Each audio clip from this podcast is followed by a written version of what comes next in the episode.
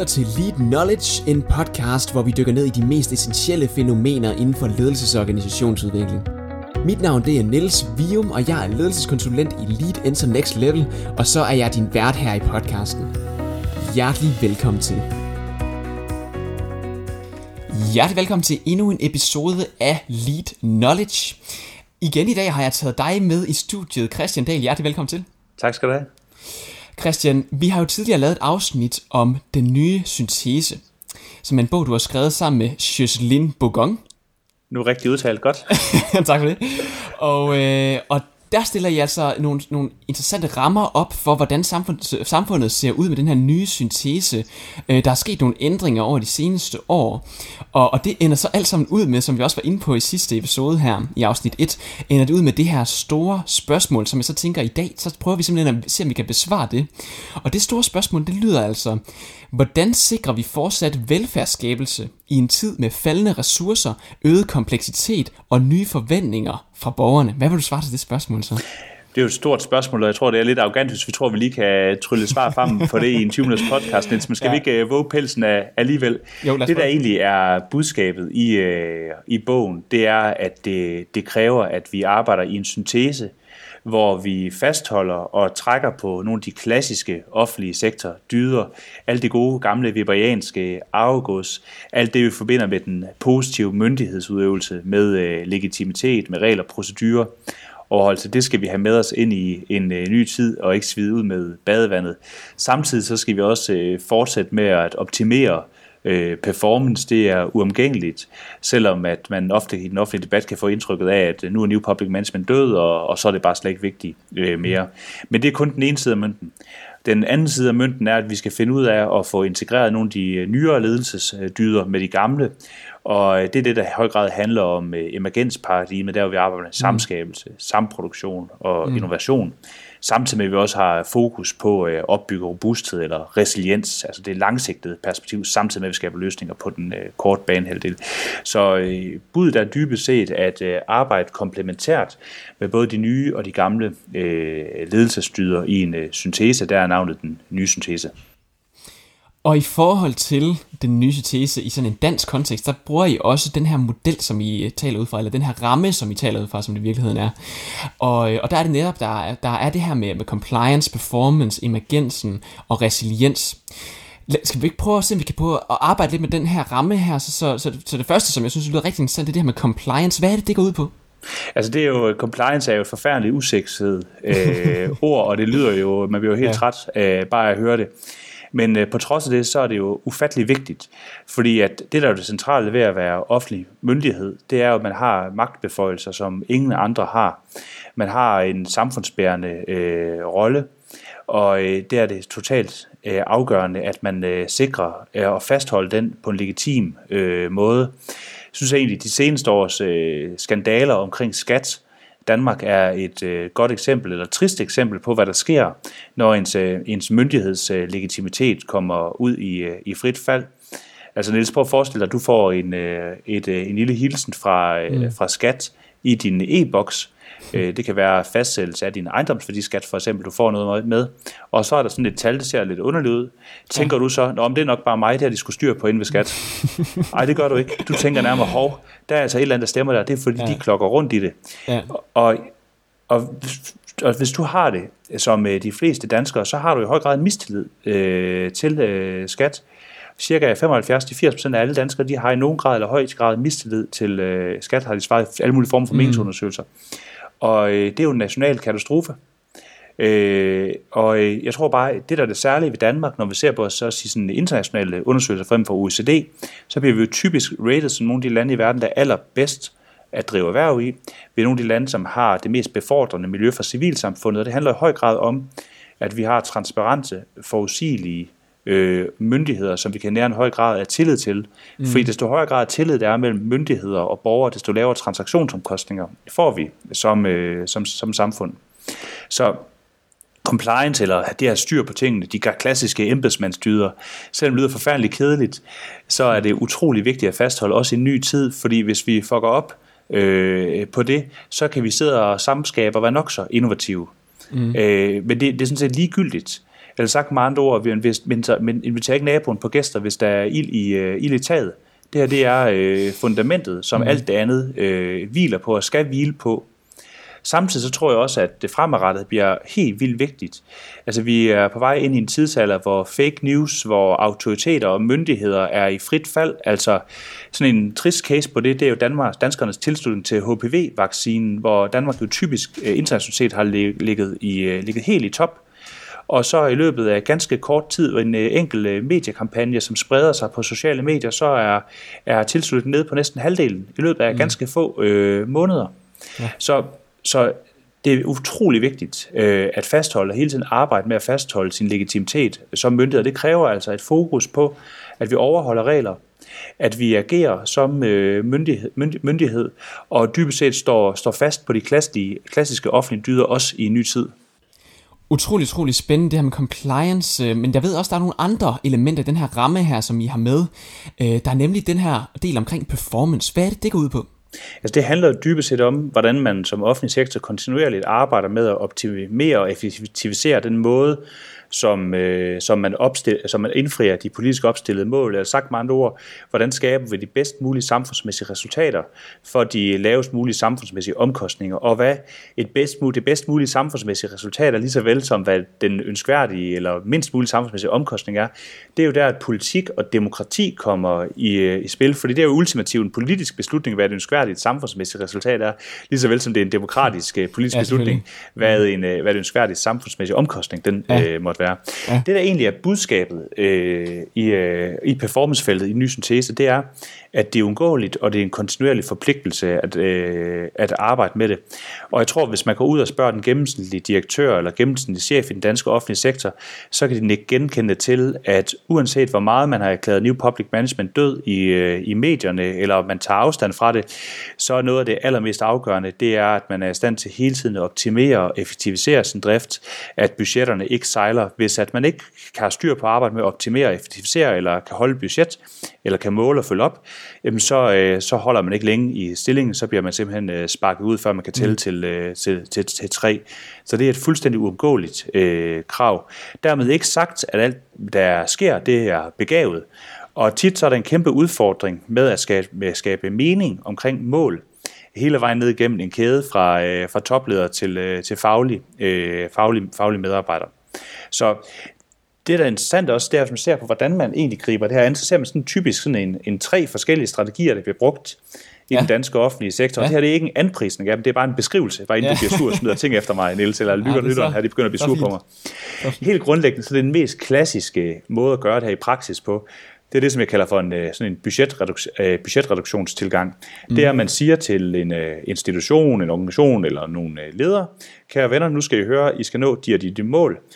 Og øh, så lige inden man lukker døren, så siger man til dem, og så skal I først klare det med et budget, der er reduceret med 1 eller 2 procent, så lukker man døren. Ja, så, må, så ja. må folk øh, finde ud af det, og så kan de så øh, frisat med tillid øh, optimere, øh, efter vi har lukket døren på dem. Så det er sådan dybest set en sådan meget klassisk og anvendt tilgang. Så en anden meget anvendt tilgang, det er, at man egentlig prøver at stille skarpt på, hvad er egentlig det centrale, vi skal, øh, vi skal levere, og dermed også sagt, hvad er det, vi ikke skal levere lidt populært sagt, så øh, har man jo nogle ting, man går og laver, som er rare og hyggelige og spændende, og som er, er centrale, men måske ikke helt centrale, sådan lidt, lidt organisatorisk hobby. Altså skære det væk, stille helt skarpt på, hvad er det mest essentielle, vi skal levere. Derefter prøv på at finde ud af, hvilke former for aktiviteter har øh, den højeste effekt på at, at nå de her givende mål, og så standardiserer man, og så effektiviserer man, så ligner man processer og prøver at tilsikre, at alle gør det, der virker bedst ind i ja. kerneopgaven. Det er sådan den anden helt store ja. strategi, som øh, absolut er markant svær at praktisere, end det er at sidde og fortælle om i, her i en, i en øh, podcast. ja. Og så er der den tredje, som mm. måske er den, der har fyldt rigtig, rigtig meget på tværs af de store velfærdsområder, på tværs af skole, dag, dagsbudsområderne her de seneste par år. Og det er det, som øh, jeg kalder for den normative vending. Det er der, hvor man er begyndt at stille rigtig skarpt på, og, og finde ud af, hvad virker egentlig bedst. Og øh, der er man jo, det er jo, det er jo noget, som er lidt underligt i en dansk øh, tradition, hvor man typisk set har haft meget stor individuel frihedsgrader hos de fagprofessionelle, men nu begynder man så at køre øh, på tværs hen over de fagprofessionelle med store evidensbaserede paradigmer, eller når man mener evidensbaseret, så mm. tag skoleområdet, en John Hattie, eller på ledelse, Vivian Robinson, på daginstitutionsområdet, en Brenda McTaggart. Altså dybest set alle sammen ofte teorier fra udlandet, som, øh, som hævder, at der er nogle former for pædagogiske aktiviteter, for eksempel, der virker bedre end andre. Ja. Og så handler optimering egentlig om at få de fagprofessionelle til at gøre det, eller sagt med andre ord, øh, at afprivatisere deres, deres private øh, rum. Og det er jo øh, virkelig der, at slaget det bliver slået i øh, velfærdsstaten i de her øh, år her, på godt og øh, på ondt, for mange fagprofessionelle, de oplever det her som, at der er en øh, kontrakt mellem dem og deres ledelse, der bliver revet midt over i de her år, at man kommer til at gå langt mere tættere på dem, at man kommer til at prøve at, at mere eller mindre tvinge dem til at arbejde med standardiserede øh, øh, metoder. Man kommer til at arbejde med evidens i langt højere grad, langt højere brug af kvalitative, kvantitative øh, data. Og det kan man diskutere, om det er godt eller skidt. Ja. Og det er egentlig ikke for at anprise det, eller gøre det modsatte her, men bare for at beskrive, at det er nok et af, et af de, den tredje strategi, som, som også virkelig fylder øh, rundt omkring i den danske øh, offentlige sektor. Så er der emergens. Hvad, hvad fylder det? Hvad går det ud på? Jamen, der vil øh, de nørdede lytter øh, jo blive begejstrede, der kender deres øh, systemteori og videre, at emergens det er det der fænomen, når at vi får elementer i et system til at interagere med hinanden på en måde, så der opstår en sum, som er større end enkeltdelene i sig, i sig selv. Altså, mm. det er der, hvor vi får 2 plus 2 til at give 5. Mm. Og øh, det, der egentlig ligger i det, som er radikalt anderledes end øh, compliance og performance, det er, at vi grundlæggende øh, tænker borgere, såvel som en offentlig organisation, anderledes, som man gør i de to første felter. Det her, hvor vi egentlig dybest set siger, hvad sker der, hvis vi øh, grundlæggende opfatter vores borgere, vores civilsamfund, vores erhvervsliv, vores foreningsliv som medproducenter af velfærd, frem for enten at være borgere eller klienter, eller være kunder i et velfærdssupermarked. Øh, øh, og det kalder på, øh, på tre strategier. For det første, så den mest klassiske, det er samskabelse. Og samskabelse, det er jo sådan noget, som man, man bruger, sådan et lidt en fluffy øh, skraldespandsbegreb, man bruger om alting, altså man samskaber sin burger ja. på McDonald's, men vi, øh, vi vil gerne bruge det noget mere snævert her i, øh, i bogen Den Nye Syntese, den måde, vi bruger det på, der definerer vi det som, det at lukke op for, at andre end traditionelle beslutningstagere er med til at definere, hvad problemer, såvel som deres løsninger, består i. Og det kan man se øh, praktiseret i den offentlige sektor på alle mulige niveauer, og det er helt derfra, hvor, at, øh, fra hvor den enkelte borger bliver inddraget i sin egen behandling på sygehusene i langt højere grad til på institutionsniveau, hvor skolen eller børnehaven langt højere grad bringer forældrerådet i spil, til, øh, til politisk niveau, hvor at, øh, at politikerne i en kommune i langt højere grad begynder at arbejde med paragraf 17 stykke 4 udvalg og alle mulige andre organisatoriske strukturer, mm. ja. som gør det muligt for borgere med til at forme politik frem for bare at blive passive modtagere af det. Så det er sådan en makrotendens, som egentlig bare buller derud af. Grunden til, at den gør det, øh, eller en vigtig grund til det, det er, at nogle af de udfordringer, vi står for, de har en kompleksitetsgrad, som gør, at offentlige myndigheder ikke kan løse dem alene. Altså man får simpelthen brug for at have andre have andre med, eller man har brug for at bryde med offentlig patentering af problemer og deres, deres løsninger. Og det kræver altså, at man bygger nogle, øh, nogle platforme, hvor andre end myndigheder kan være med til at, at definere, hvad består problemerne i, lige så vel som kan være med til at komme med nogle bud på øh, løsningerne. Så det er sådan den, den ene mm. tendens. Og så den næste tendens, det handler om, øh, om samproduktion.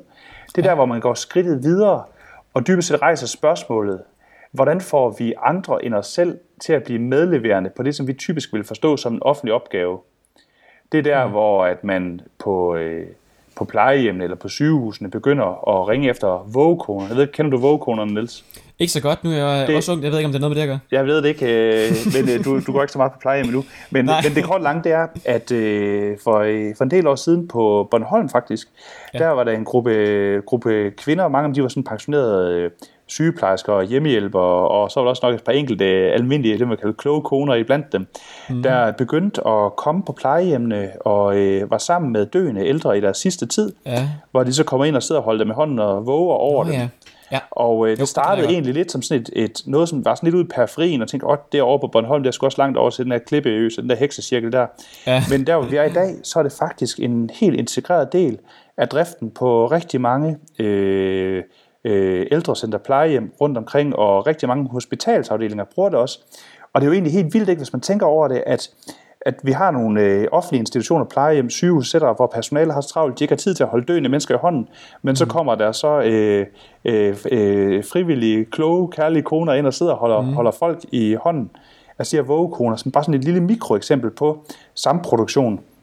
Yes. Det er også, øh, det er også samproduktion, når at øh, Nordsjællands politi eller alle mulige andre politikredse i Danmark for den sags skyld, de har 100.000 vis, af følgere på sociale medier, mm. som aktivt hjælper og bistår i, øh, i, i politi øh, øh, arbejdet. Det er også øh, samproduktion, når Trykfonden hænger hjertestarter op rundt omkring i øh, de danske øh, de danske, danske byer. Så samproduktion handler egentlig grundlæggende om, hvordan gør vi andre til medproducenter af, af, af velfærd. Mm.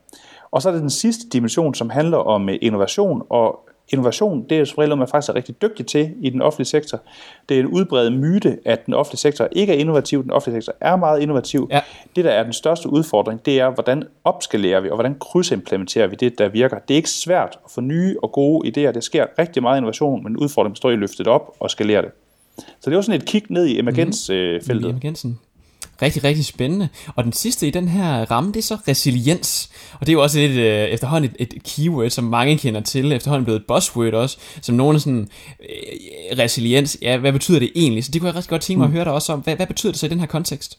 Jamen, den måde, som, øh, som jeg tænker det på, det er, det er meget, at øh, vi ved ikke, hvad der sker i morgen eller om et par år, men vi kan have mm. en antagelse om, at det bliver dyrt, bøvlet og kompleks. Ja. øh, og hvad betyder det så? Jamen det betyder ja. jo egentlig, at vi som offentlig organisation har lidt fint sagt et ansvar for at opbygge både vores egen organisations adaptive kapabilitet, lige så vel som samfundets adaptive, adaptive kapabilitet, forstået som samfundets evne til at kunne tilpasse sig, kunne lære og kunne håndtere det, vi ikke helt ved, øh, ved, ved hvad er. Og det er jo noget af det, der er særligt ved at være offentlig organisation, det er, at du skal hele tiden skabe resultater her og, og nu i en presset hverdag, men selve måden, hvorpå du skaber de resultater, skal jo også gerne bidrage til et øh, bedre og et mere bæredygtigt øh, samfund. Sådan øh, som amerikanerne vil sige, det er, you are a public servant, you serve the public. Så det lyder lidt mere sexet end at sige, jeg er offentlig ansat. Det ved jeg godt, men pointen er, det der med at serve the ja, public, det, det betyder dybest set, at du er ansat i den offentlige sektor, så ja, du laver løsninger her nu, men du skal altså også agere på en måde, så vi bygger det samfund, som dine børns børn skal vokse, ja. vokse, vokse, vokse, vokse op i. Og resiliensfeltet er rigtig spændende, fordi det er sådan et felt, hvor der er mange sådan faglige traditioner, som læner sig ind og mødes. Altså fra en, man ser en klima- og en miljøvinkel, øh, hvor det i høj grad handler om bæredygtigt øh, byggeri, reducere CO2-aftryk, øh, multifunktionelt øh, design, det at håndtere mere ekstremt vejr som sådan en vinkel. Så ser man en anden vinkel fra psykologien og pædagogikken, der læner sig ind, hvor man, hvor man egentlig interesserer sig rigtig meget for, hvordan bliver vi bedre til at knække negativ social arv.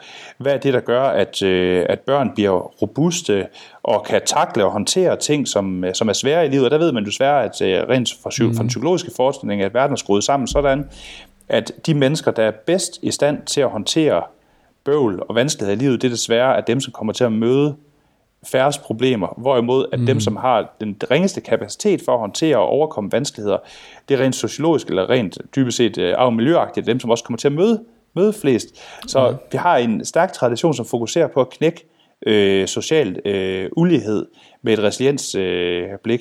så har man en anden vinkel, fra en mere sådan forsvarspolitivinkel, som også læner sig ind i, øh, i de her ting her, og, der, og en række andre traditioner. Så det er sådan et sted, hvor øh, flere forskellige fagligheder er begyndt at mødes omkring det her store spørgsmål, som dybest set handler om, hvordan giver vi vores samfund, såvel som vores organisationer, til at håndtere det, vi ikke ved, hvad er i morgen, men som vi kan have en antagelse om, bliver dyrt, bøvlet og komplekst.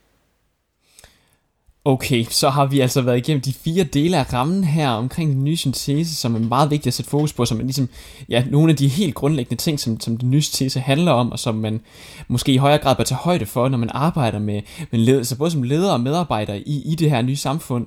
Øhm, men, men for dem, der stadigvæk som sidder og lytter med derude, som synes, det er stadig lidt komplekst det her, hvad er det egentlig, jeg skal gøre anderledes? Øh, hvad tænker du så, der, der er sådan helt konkrete anbefalinger til ledere, medar- ledere og medarbejdere, som sidder derude og tænker på de her nye ting, det lyder rigtig spændende, men hvad skal jeg egentlig gøre fremadrettet nu? Jeg tror helt grundlæggende, så skal man tænke, at meget af det her, det gør man allerede i, øh, i forvejen. Mm. Det, der bare er kunsten, og det, der er det rigtig svære, det er at tænke et og imellem de her fire felter, altså sørg for at have både compliance, performance, emergens og resiliens i spil samtidigt. Øh, og tænke dem integreret i forhold til, øh, til hinanden. Meget ofte sker der det, at vores organisation, den måde, vi bliver styret, den måde, vi leder dem på, der har man en meget stor forkærlighed for compliance og performance, og så smører vi så lige lidt øh, samskabelse eller samproduktion øh, ja. øh, mm. ovenpå som lidt øh, glasur, øh, glasur, eller laver et øh, projekt om resiliens, og det var så ligesom det. Ja. Og, og det er jo et vippebræt, hvor man har, har mistet balancen til den ene side. Det, som er kunsten, det er at få alle fire bragt i spil i en ligeværdig øh, en ligeværdig ba- balance. Det er, det er nok den vigtigste anbefaling. Og den næste anbefaling, det er, lad for guds skyld være med at øh, glemme de, øh, de klassiske øh, dyder. Hvis man fucker op på øh, compliance eller performance, så er man, øh, så er man færdig. Mm. Samtidig er det også meget vigtigt at vide, at de ikke er nok. Altså, de bringer os ikke videre i bussen. Det sikrer bare, at vi måske, hvis vi er heldige, kan fastholde den position, som vi har i, har, har i dag. Så de skaber mere, de skaber mere af det samme, ikke? Så, ja. så, så få suppleret med, øh, med de mere nye, øh, øh, nye dyder. Og jeg tror, at den sidste anbefaling, det er, at man interesserer sig brændende for at forstå, hvad er egentlig vores kapacitet for at mestre den nye syntese på alle mm. niveauer i organisationen, ja. direkt, lige fra direktion til øh, ud til de fagprofessionelle øh, medarbejdere, og så få opbygget noget styring og ledelse og kompetencer til at understøtte, at man mestrer det. Og så også have fokus på nogle af de dilemmaer og krydspres, der kommer til at opstå imellem de her fire felter, eller allerede er der i, øh, i virkeligheden gode anbefalinger herfra, Christian, synes jeg. Vi skal til at runde interviewet med dig af, og det har været rigtig, rigtig spændende at høre om. En af de sidste ting, eller den sidste ting, som jeg godt vil snakke med dig om, det er, hvad så med, med kerneopgaven, eller, altså man snakker jo tit om det her med kerneopgaven, hold sig til kerneopgaven, men også udvidelse af kerneopgaven i den offentlige sektor. Hvordan hænger det så sammen med det her? Altså det er et super spørgsmål, øh, øh, Niels. Øh, typisk så har man sådan en fortælling om den offentlige sektor, som følger sådan en næsten evolutionær fortælling om kerneopgaven, hvor man tegner sådan et billede af, at i gamle dage, så næsten, øh, altså en metafor set sådan næsten stenaldermanden i den offentlige sektor, der har man sådan en grundforståelse af, at kerneopgaven, det er at levere det, som borgeren har ret til, og så sikre, at de gør det, de har pligt til. Altså sådan en klassisk myndighedsforståelse. Og så op gennem øh, øh, 80'erne, 90'erne og 0'erne, jamen så begynder man at sige, hov, det der gammeldags noget med, at borgerne skal have det her ret til, at de skal gøre det her pligt til, det er sådan en byråkratisk embedsmandsforståelse af tingene, som egentlig får embedsmændene til at kigge mere ned i skrivebordet, og interesserer sig mere for siloer, processer, hierarkien og se på, hvad borgerne egentlig har brug for. Det bliver så afløst af hele den her bølge, som man tit forbinder med med det neoliberale eller med New Public Management, som egentlig siger, hov, vi skal i langt højere grad gøre det, der skaber værdi for vores borgere, som ja. for øvrigt ikke skal forstå som borgere, men så skal det som kunder, især velfærdssupermarked. Mm. Så det har været sådan det næste sådan, sådan store rul. Og så, ja. øh, så er det tredje store rul kommet, hvor man snakker kommune 3,0, hvor man siger, jamen det, begge de to første forståelser af kerneopgaven, de er egentlig tåbelige. Den første, den der embedsmandsforståelse, den gør bare borgeren til øh, klienter og passive, og de fortaber sig i byråkratiet, og den anden, den er lige så galt, det der med at skabe værdi for vores øh, kunder, altså ikke borgere, men kunder, for det gør bare dem til kunder i det her velfærdssupermarked, og skaber sådan distanceret ja. forhold øh, mellem den offentlige mm. Det er også galt. Nej, nu skal jeg høre, venner, det handler om at skabe værdi og velfærd sammen med borgerne, altså samproducere. Så man får tit tegnet sådan et billede af det, sådan en evolutionær rejse, som den offentlige sektor har været ude på. Altså det gik fra kommune 1,0 til 2,0 til 3,0. Det er, det er bare en fejlslutning. Fordi mm. det er ikke et fra til, men det er en udvidelse de her forskellige forståelser af kerneopgaven, de afløser altså ikke hinanden, men de øh, bliver lagt ved siden af hinanden. Og så verden er meget mere kompleks, end at så var vi der i gamle dage, nu er vi her. Nej, ja. de forskellige forståelser, de er ude at gå øh, mm. samtidig. Og hver af de her forskellige forståelser, de kalder altså på nogle forskellige roller til både borgerne og de fagprofessionelle, kalder på nogle forskellige måder at bygge organisation på. Og det er lige præcis det, som det nye syntese, det egentlig er et svar på, det er, hvordan håndterer vi i praksis, at forståelsen af vores kerneopgave ikke har været sådan en evolutionær rejse, hvor gik fra den ene til den anden til den tredje, men at vi nærmere har en kompleks forståelse af kerneopgaven, der er ude at gå samtidig. Og, øh, og det er noget af det, som den nye syntese, synes jeg, giver nogle, øh, nogle bud på. Mm. Vi har været igennem lidt af hvert nu, Christian. Vi startede med at stille det store spørgsmål, hvordan sikrer vi fortsat velfærdsskabelse i en tid med faldende ressourcer, øget kompleksitet og nye forventninger for borgerne. og snakker om, om alle fire dele af den her ramme ud fra det, som vi skal sætte fokus på compliance stadigvæk, det gamle her. Performance er heller ikke uddød endnu. Virkelig vigtigt stadigvæk at sætte fokus på det. Og så kommer det her emergens som sådan mere nye og resiliens også, og alle sammen kombineret øh, vil det altså hjælpe os som offentlig organisation til at svare på det her spørgsmål om, hvordan i alverden forholder vi os så til den her nye tid, eller den her nye syntese, som vi kalder det. Øh, og så nogle helt konkrete anbefalinger også kommer, øh, der kommer, som du har givet bagefter, nemlig at udvide spillepladen, så for alle fire fokusområder med her. Vær opmærksom på, at, at, at vi skal stadig ikke glemme de her klassiske dyder.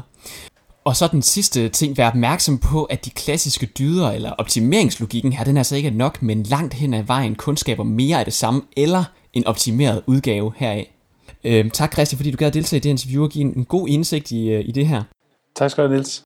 Og til dig, der lytter med derude, stadigvæk sidder og tænker, wow, okay, det var meget lige på én gang. Øh, så kan det være, at du i virkeligheden skal, skal prøve at få fingrene i den her bog, den nye syntese. Det kan også være, at du bare er interesseret i mere om, hvad, hvad det egentlig er, vi laver i Lead. Øh, vi underviser selvfølgelig i den nye syntese og mange andre ting, som du kan læse videre om inde på lead.eu. Og til dig, der også stadigvæk sidder og tænker, plejer der ikke være tre afsnit i sådan en lille podcast-serie her? Det her har vi i hvert fald gjort en gang imellem, når vi har sådan lavet podcast om bøger. Og så er det fuldstændig rigtigt, vi kommer nemlig også til at lave et afsnit mere, hvor vi snakker om med en konkret case også, hvordan kan vi egentlig arbejde med ny syntese i praksis. Så det var det for den her omgang. Øh, håber du vil lytte med også i næste omgang. Du er også velkommen til at subscribe på den her kanal, hvis du synes, det er nogle spændende afsnit, der kommer nogle gode konkrete teknikker eller værktøjer og viden helt konkret. Det er jo lige den knowledge, vi snakker om, så hvis du synes, det er spændende, tryk subscribe og del gerne med en øh, kollega eller bekendt, du kender, som kunne synes, det her også var interessant. Ellers må du have det helt fantastisk, til vi lyttes ved igen næste gang. Hej hej.